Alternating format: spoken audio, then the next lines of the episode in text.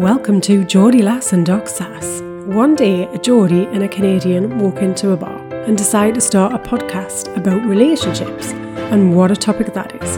No subjects are off limits. Get in touch today with us at geordielass.com or email info@geordielass.com and let us know what you think and what we should talk about. Welcome to the podcast. Hello and howdy, everyone. Hello. Hi. How are you? I think I'm okay. I'm definitely sticking in there. It's like minus 19 right now. That's very cold. Yeah, I know.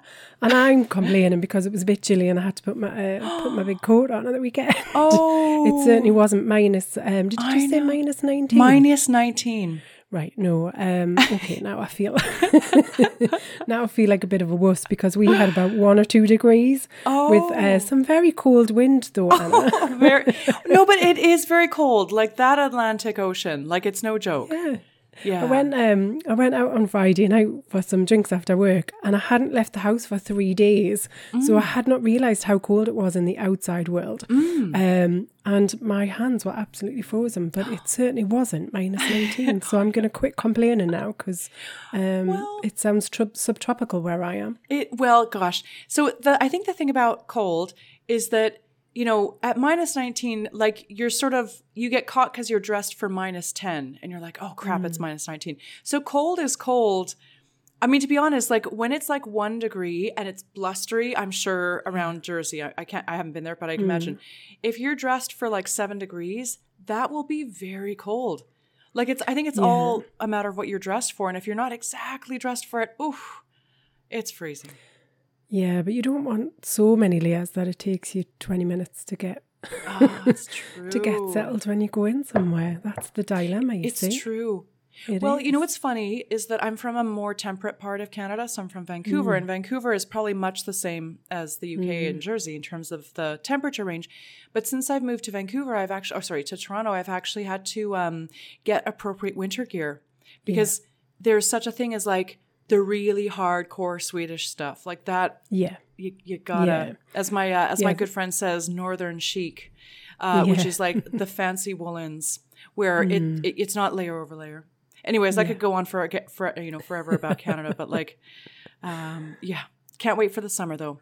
Oh, I think we all feel a bit like that. There was some glorious sunshine at the weekend, which does trick you into believing that it's spring-like until you step out of the front door and you realise it is not. I know. So it did make me feel like spring is on its way and the days are getting longer. We are, it's not quite as dark as early. Yeah. So just hang on in there. It's just around the corner.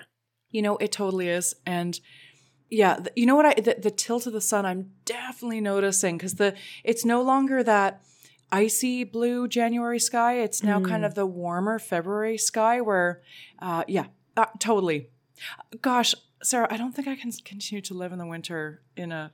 I think I've learned something about myself. I'm like, I think I'm a snowbird. Anyways, that's a conversation for another day. But like, I don't know why this winter is particularly difficult. I think they get harder as we get older. I think you just, you enjoy them less and you really look forward to the summer, which I don't think when you're younger, I don't think a lot of the things really bother you. You don't notice it as much.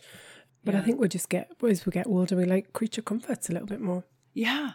And we feel the cold. Kids can run around.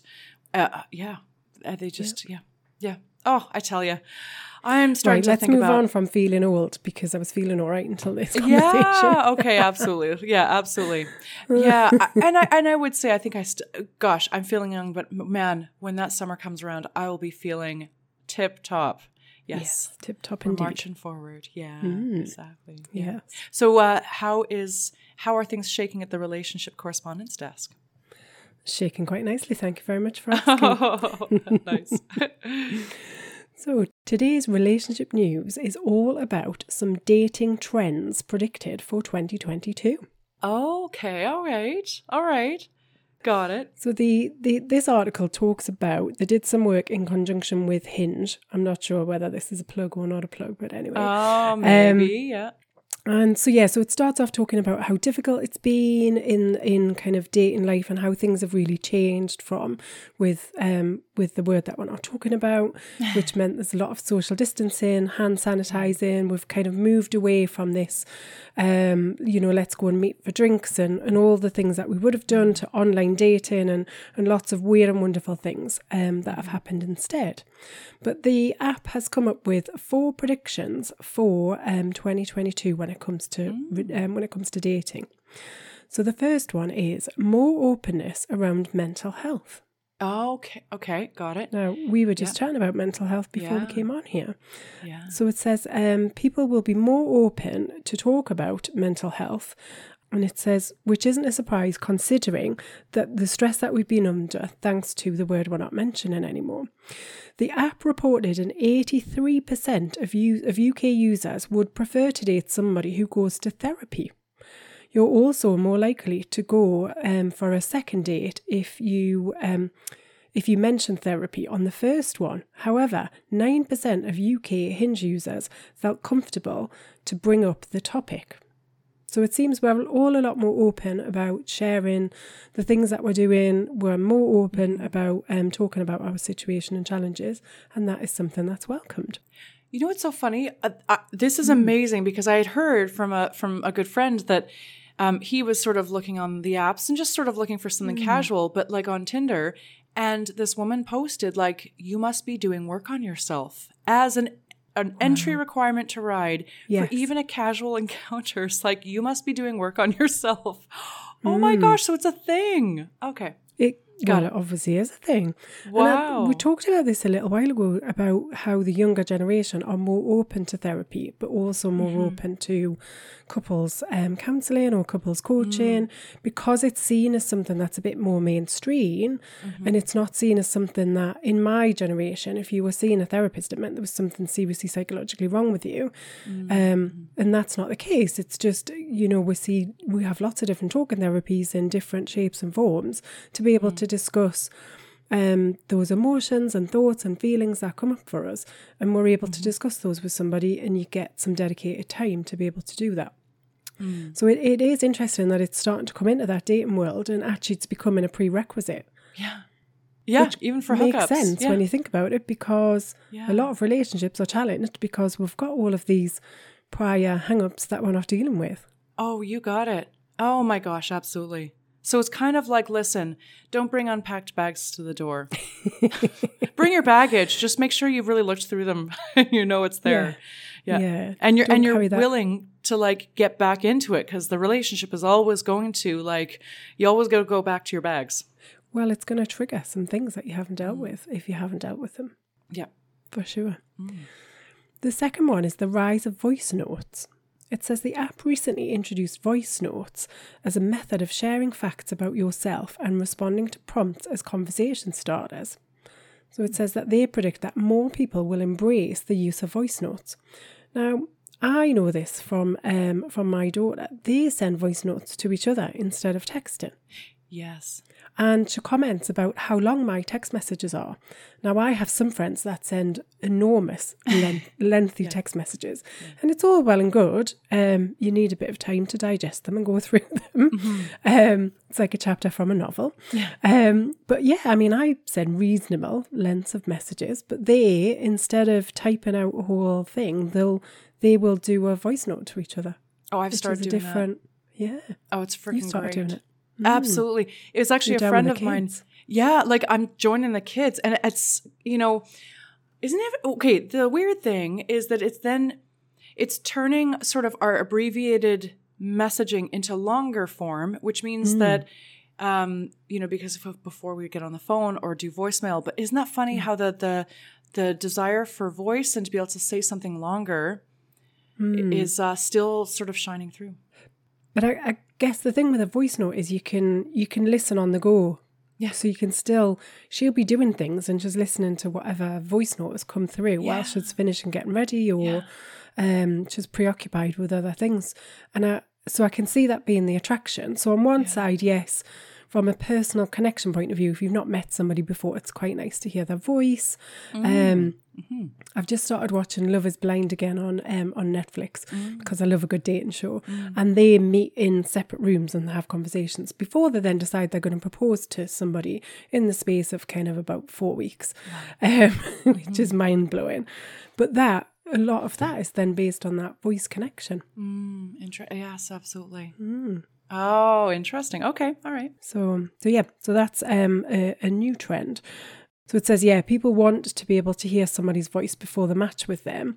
And with people, they are 2 times more likely to match with somebody if they like their voice prompt. And in fact, 64% of users said voice was an important factor to gauge if they liked somebody. Yeah, you got it.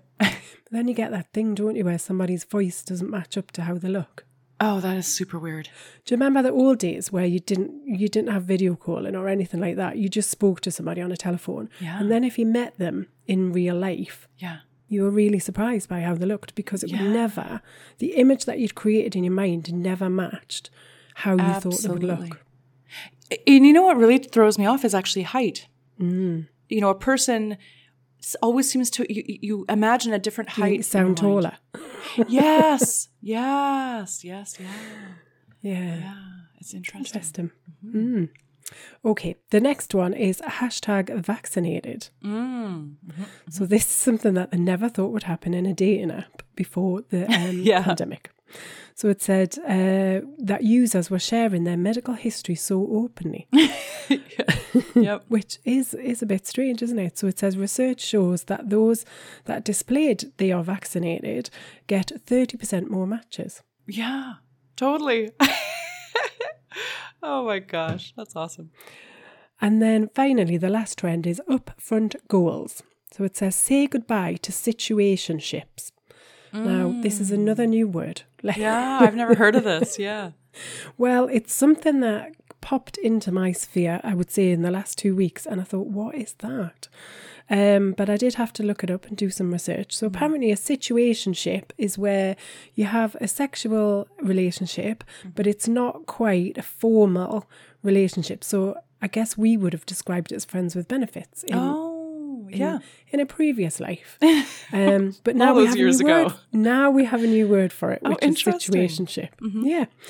So it said, nobody's got time for this anymore. And the term is used for a situation where you're not fully committed to each other, but the relationship is something deeper and longer than just a fling.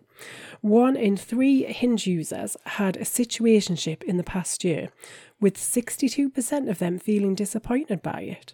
So the app predicts that more people will be upfront with what they want from the app and from dating. Yeah. A great way to cut through time wasters. Oh, yeah, that sounds great. Because actually a situationship, based on that definition, doesn't sound like friends with benefits. Because friends with benefits is actually super clear. It's like we're friends and we shag sometimes. Yes, yeah, I think you're right. There's more of an ambiguity in kind of are we on? Are we not on? Do we see a long-term future? Do we not? So you're right. There is more of that. Yeah. Oh, yeah. Good for you, young people of today. Yeah. Cut through that shit. Well, make it clear. I think what the whole list kind of says, I guess, you know, with the exception of the voice note, although the voice note is again being quite clear about how you want to communicate and what you want to happen, is there's some very there's just some definiteness to about it all. There's a clear cut, this is who I am, this is what I want, and there isn't any of that hiding or that mask wearing or I'm going to go into a situation and I'm not going to fully be myself.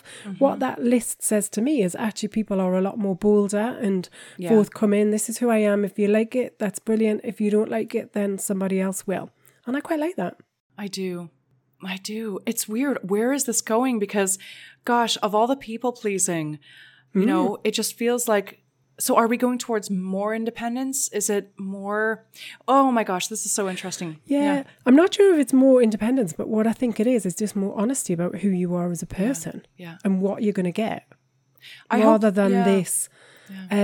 This almost kind of semi-fake situation where we're trying to put forward a version of us that isn't truly us.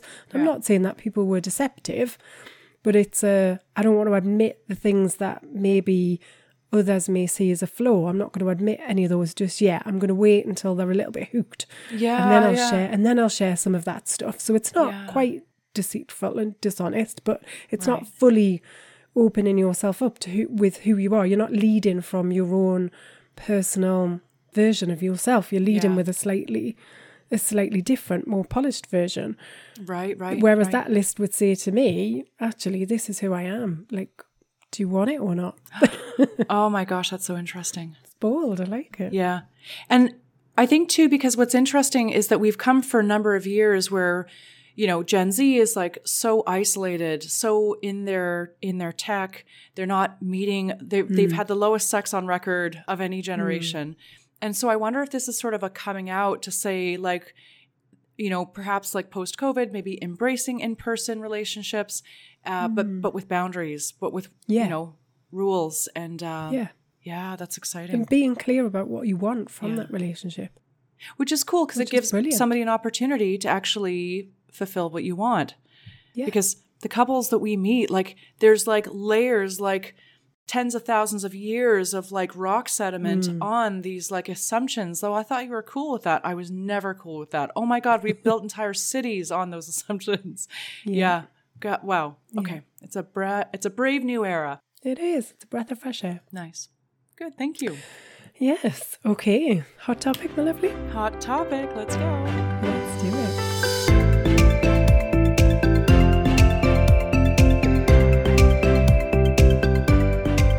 Today's hot topic is the advice you would give your younger self before kids. Oh, wow. Oh, man. Well, how long have we got? I need a little while for this one.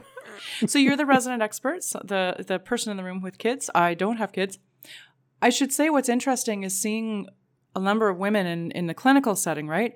So they're pregnant and they're not, and it's their first pregnancy. And it's so interesting to witness this transition and to see them. So you see them sort of for all these months and then they disappear. And then all of a sudden you emerge and you're like, they're with another human being. And it's astonishing to walk with folks as they're, you know, in the first weeks and then months and then years.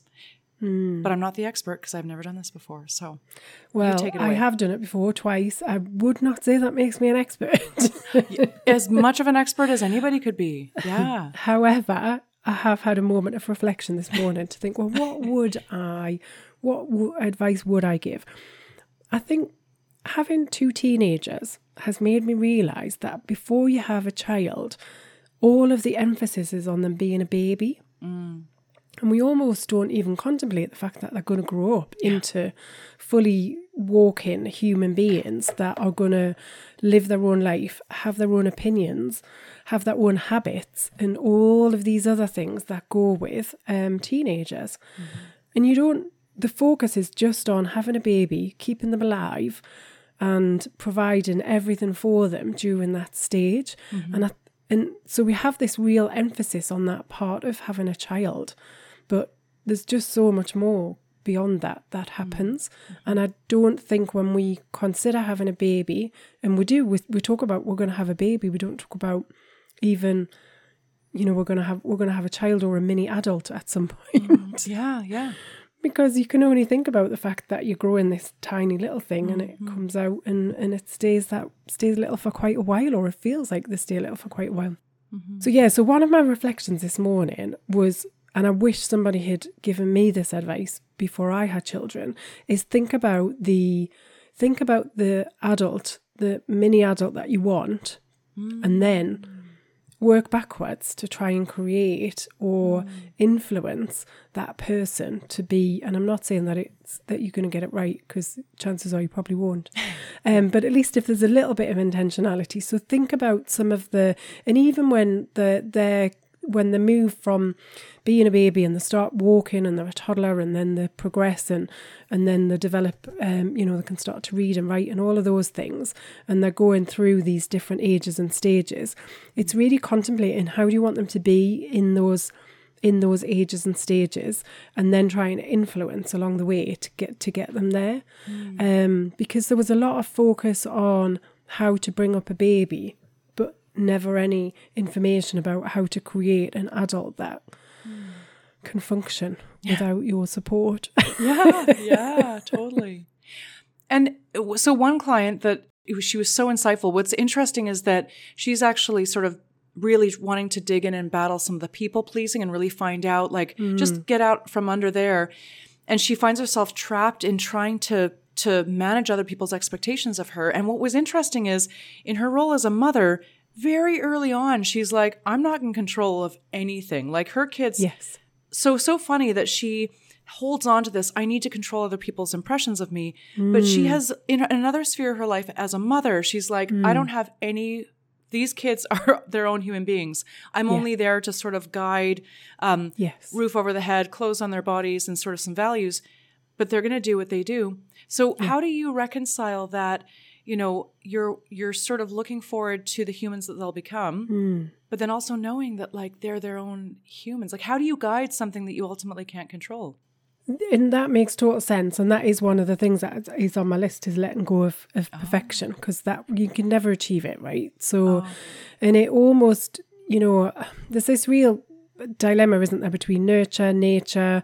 Is it really anything to do with us, or is it all about the stuff that's gone on in the past? We talk about generational blueprints that are almost passed down through generations. So it's in your genetic blueprint, and therefore, you know, what can you do about it? So I think there is there's a real balance. So I think you have to have some perspective around this, because, but it's I don't know, it's little things like, I just wish I taught my kids to be tidier than they are, you know, and it's because at the time that wasn't really a big thing. It was just like, oh, it's fine, we'll all just can kind of tidy up. Like, we did have a much better routine when the children were younger at getting them to do jobs and to get involved, and then it all just kind of drifted away. I don't know, as you get kind of busier or you have more other priorities that take place.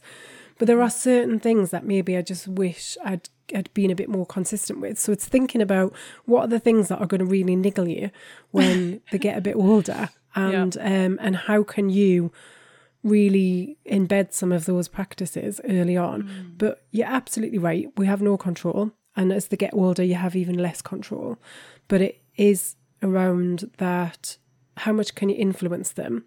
And that also leads me on to the relationship side. So for me, having two teenagers, the most important thing when you haven't got control of anything whatsoever at all is to maintain the relationship. And that also isn't something that we're really taught about. And I think because trends change over time as well as to how we look after and guide and navigate parenthood. And so maybe things have changed from when I had my children in terms of the advice that people are given or the latest trends in how to care for children. But that relationship side of it is the most important thing. And if I look at some of the mental health awareness, which we've touched on this morning as well, there's some stuff around that emotional regulation, and that was never something that entered into your psyche when you were younger. It was just, what do you mean? Well, we didn't really even talk about emotions, so how do we know how to regulate them? Yeah. So there's a whole different side of things now that you, as you grow older, you're a bit more educated about and a bit more informed, and there's more awareness around that. If I was going back and I was doing the job again, I would instill more of that into my parenting than I really was aware about when my children were younger. And I think the other thing to remember is it doesn't matter what you do, you're always doing your best.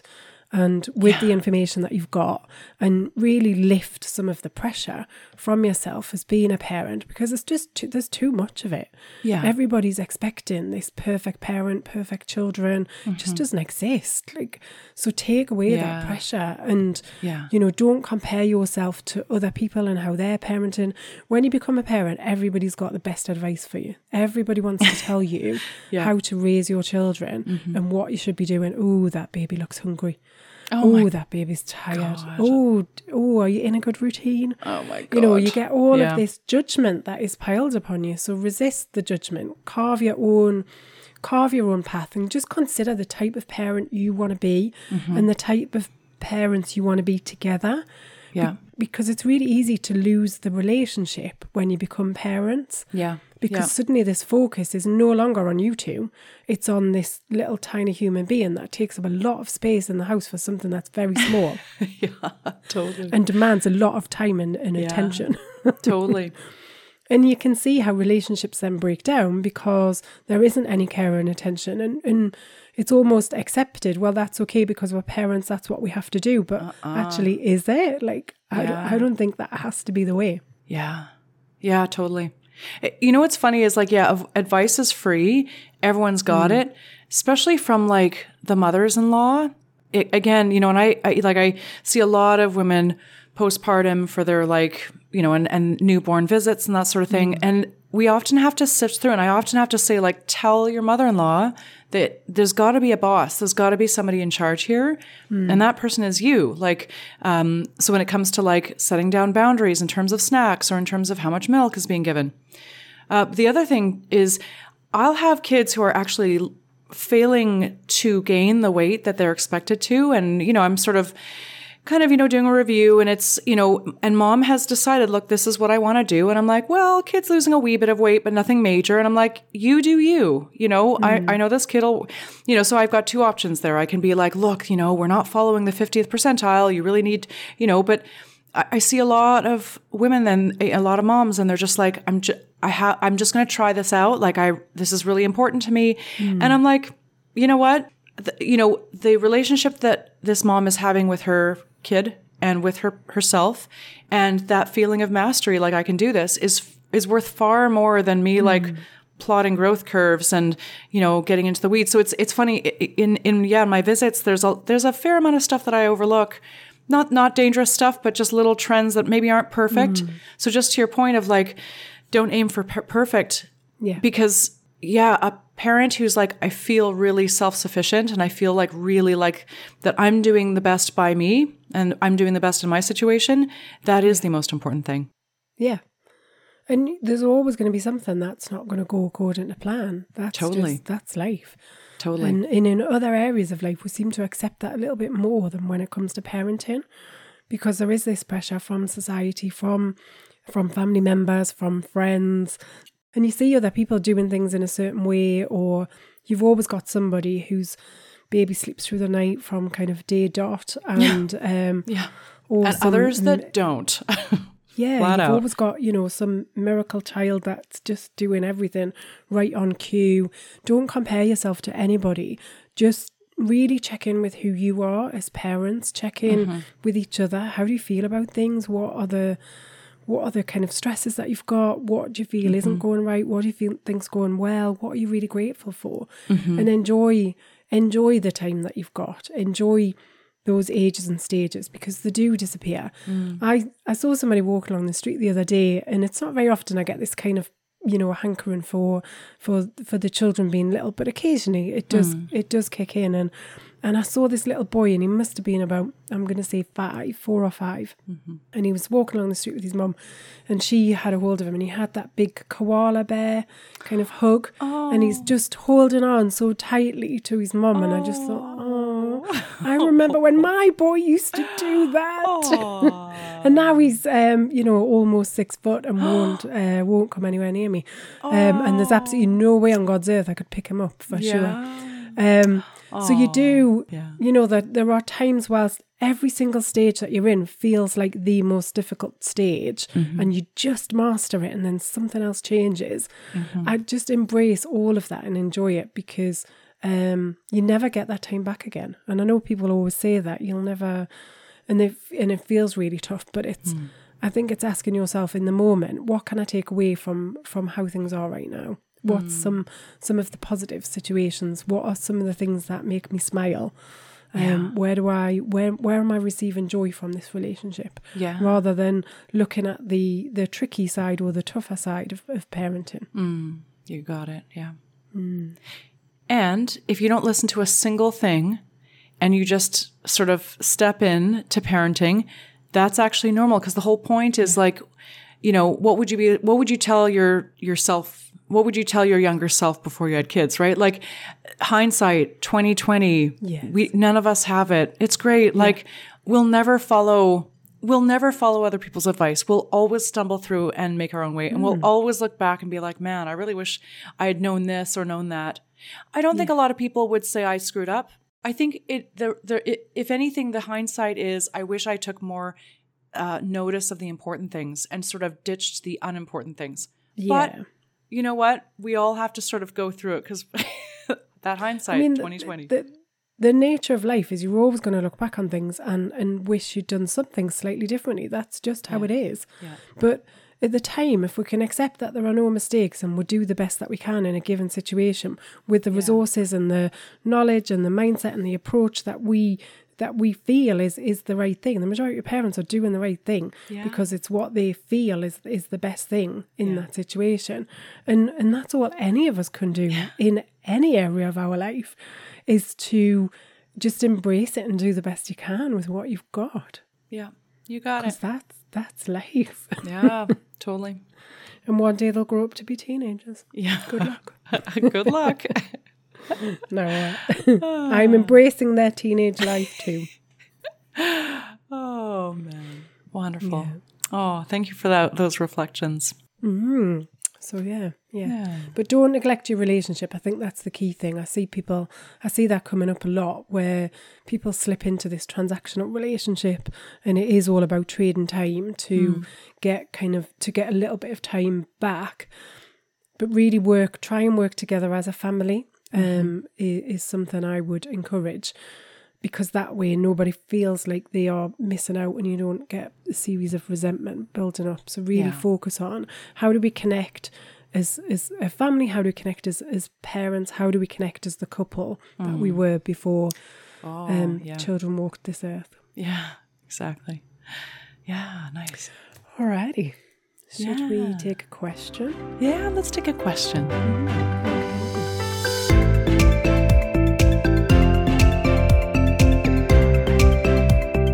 Today's question is, my partner and I have only been together for 9 months and now he needs to move away for work. Is there any point in keeping this relationship going or is it now doomed? Oh, man. Do you know what's so weird? You know what? As I heard this question, I'm like, are we even, in this COVID world where so much of what we do is remote, including relationships, I just wonder, is there much more tolerance or much more acceptance of long distance relationships? Because so much of our lives, we live in our own heads anyways, especially in a COVID world. This is a very juicy question. Yeah. It is a juicy question. Yeah. And there's a few things, isn't there? So we're being together for 9 months. Well, do you know, people have got married in less than that time. Yeah.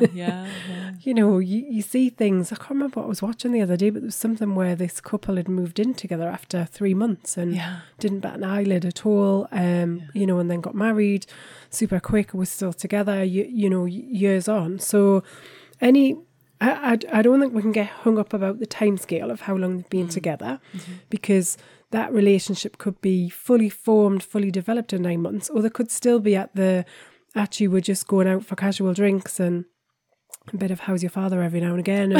And, maybe they're in a situation or what's it, situationship instead of a relationship. Yeah, who knows? Yeah. So I guess we don't know where they're at in this stage of this relationship. We don't know how serious it's got and whether that is then something to build on. So that's a challenge, I think, in responding to the question. Yeah. It's just not knowing where they're at. Right. So based on how this is, there's a little catastrophizing that's going on in the question. Like, is it doomed? It's like, well, hold on there. Hold on. Hold up. Yeah. I'm kind of feeling like the person asking the question is kind of hiding and masking their feelings by being so sort of dramatic in the way that they're pitching this. Because there's a deeper vulnerability, there's a softer vulnerability in here. Because I'm feeling this person's like, I really wish that we could continue this. Mm. Yeah, possibly. I think there's a definite doubt in there about, and so I would question how really into the relationship they are.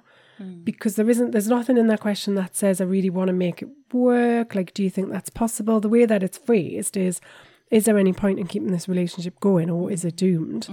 That's coming from quite a negative standpoint. It doesn't that doesn't give me a lot of warmth in that. Mm. That says I'm part of this love and relationship and I really want it to continue. Oh. So I don't, I'm not getting that sort of vibe.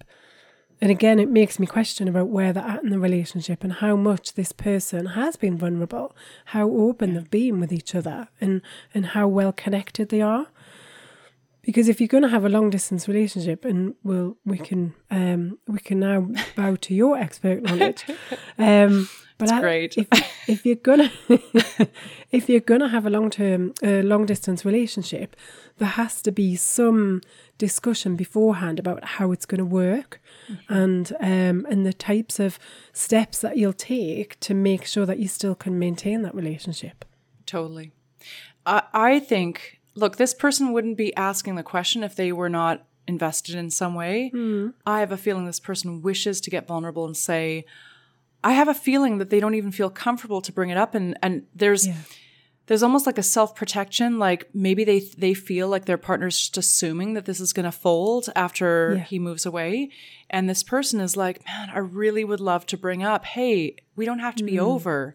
Could we think about, carrying this forward? Like what would it be like to stay together? I have a feeling that this person really would love to get vulnerable, but doesn't feel comfortable because how scary is that, right? Oh, I'm moving away for work. Perhaps this person feels like that person has assumed, the relationship is obviously going to be over once I move. But generally what we find in these situations is actually the exact opposite is happening. You've got two parties that are wishing that maybe they could try it and see if it works, and neither party feels like they've got the courage enough to voice that that need or that their vision for how things will progress. So the assumption is that you get this kind of feeling from your partner that they don't care, and that when that's not actually what's going on. Yeah, assumptions. Yeah, the assumptions mother of all evil. Is like building like skyscrapers on sand, like really. Advise against it. Somebody once said to me that an assumption makes if you separate the word up, assume, it makes an ass out of you and me. Yeah. So, and I've always remembered that phrase, and it's really true, isn't it? Because I'm assuming one thing, you're assuming another. We're not on the same page. We're not having a conversation, but yet we are taking action based on that reality that we have created and the story that we've told ourselves about the situation without communicating a single thing. Yeah. Totally. Yeah. So I think my first question would be like, all right, wind this back. Yeah. Before we talk about like doomed, what do you want? What are your feelings for this person? What are you feeling at this stage of 9 months? Yeah. Yeah. Yeah. And it's that question. So is this relation serving you? How would that serve you if you were in a long-term situation? Because the other thing is there can be challenges or triggers that we have that perhaps a long-term relationship might not suit everybody, because it'll play into maybe some insecurities that people have or some uncertainty. On the flip side, that could actually test and challenge and move somebody out of their comfort zone and allow them to be able to deal with some of those things as well. So, but it's understanding for me as a person, what do I feel about a long-distance relationship? Is that something that I'm up for considering? Have I even thought about it before? A lot of people, it just wouldn't float their boat at all. They'd be like, no, definitely not. I want somebody who is there within touch and distance. Yeah. And I think that's the thing is like, even, before we get all scared about a long distance relationship, what does that exactly mean? So, how far are you away? What would it be like? What would a successful long-distance relationship look like? Like, what kind of investment would you need from your partner? What kind of investment are you willing to give yourself? So it does require a certain amount of phone calls or perhaps sort of gestures and gifts across the miles. Yeah. A commitment to making trips. And everyone's going to have their own schedule. But like, before we sort of like demonize a long-distance relationship, what are you willing to do? And what would you want to ask for in return to really make this work? Yeah. Like, what would success look like, and then what would you guys both need to pitch in? I guess the other thing too, and it's harder like then the question is, well, how long? So how long are you going to be there? Well, what's hard is that we don't know. A lot of us don't know where we're going. Like, a lot of us end up moving places that we never saw each other moving, whether to a big city or back to our small town. Nobody can predict. So you know, I think the other thing too is like in terms of long distance, there's this sort of like, well, you know, take out your magic ball and your and just tell me the future. Like how long? Well, we don't know. Some of long distance relationships are kind of a leap of faith because, you know, we can't tell the future. I agree there is a leap of faith. I agree that we're not always certain about what the future will bring. However, there needs to be a discussion about how long are we willing to try this out for? What are the regular check-in points? Yeah. What happens if, you know, one of us doesn't feel like it's working? How do we address that as a couple? Yeah. There needs to be some sort of assurance that there's going to be a continual focus or a discussion about how things are, and that we will work together and support each other if and when challenges do arise. Yeah. And generally, the more successful relationships are the ones where there is an end point, there is an agreement that it won't go on beyond a certain timescale. Right. And, you know, it's funny too, because that isn't necessarily the responsibility of the person who moved away to come back, because it might actually be, you know, where both people figure out like, okay, so let's give this a certain trial. At the end of time, like somebody has to shift. Yeah. And, you know, let's look at all the opportunities and possibilities. Yeah. I'm not saying that but it's about having a goal that says, within this time period, we will look to come back together as a couple. Right. Now, where that is then that's open to discussion and debate depending on how long the time scale is and what else is going on during that time period. Right. But it's a view that this isn't a situation that will carry on forever. Right. Yep, I like that. Mm.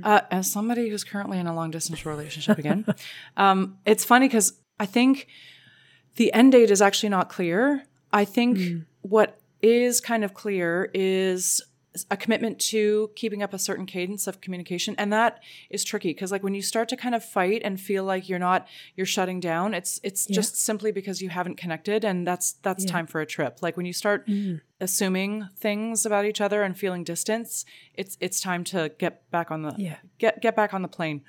But in terms of the like the end date, it's weird because like we don't have an end date. It's almost like there's more information required. He needs information. I need information about our lives. Like there's just so what is weird, but there's kind of like this kind of vague sort of maybe 2-3 years would probably be the max. Yeah. So there's kind of 2-3 years from now. Yeah. So there have been some discussions around what a timescale would look like and what's appropriate. That's the thing. Yeah. To have something that's just open-ended and we're not making any sort of guidance on what the future might hold is difficult. And I think, well, actually, maybe this is bringing in something from earlier on is, you know, you got to be doing the work. It is true. Like if you can see that your partner is doing the work, or at least processing things to get clearer, that actually feeds a lot into the machine, which is, you know, because both of us need more information about where we want to go and where we want to be. Yeah. And I can see him sort of processing that and sort of like, you know, doing the work on his side and it's hard stuff. It's like the deep inner stuff, like what's important to me. And I can see he's doing that work. And I'm also like fast and furious learning. And so I think the deadline doesn't come looming because we realize we're doing the important work to try to get the information. So I do feel like that is enough. For now. It's a hard go, but if I may dispense some free advice, it's worth it to consider a long distance, and you don't have to do it forever. You can kind of see how it goes. Like there's no harm in saying, well, let's see how it goes and checking in, making sure that you're, you know, if it's something you still want to be doing. If you start to feel like the person's super distant and is just not communicating very well over the distance, you might say, oh, you know what? You know, we need to have a conversation. Like, And maybe that might be you know what? It's been great, but I think we need to part ways. And I guess that's the situation here, isn't it? So they've been together for 9 months. They're faced with this change that is going to impact them. It's about having that discussion up front that says, well, what do you want? What do I want? Really checking in with who you are and what you see the future looking like, and then saying, are we aligned with this? Do we feel like we could make it work to give it a try? Because nothing's forever.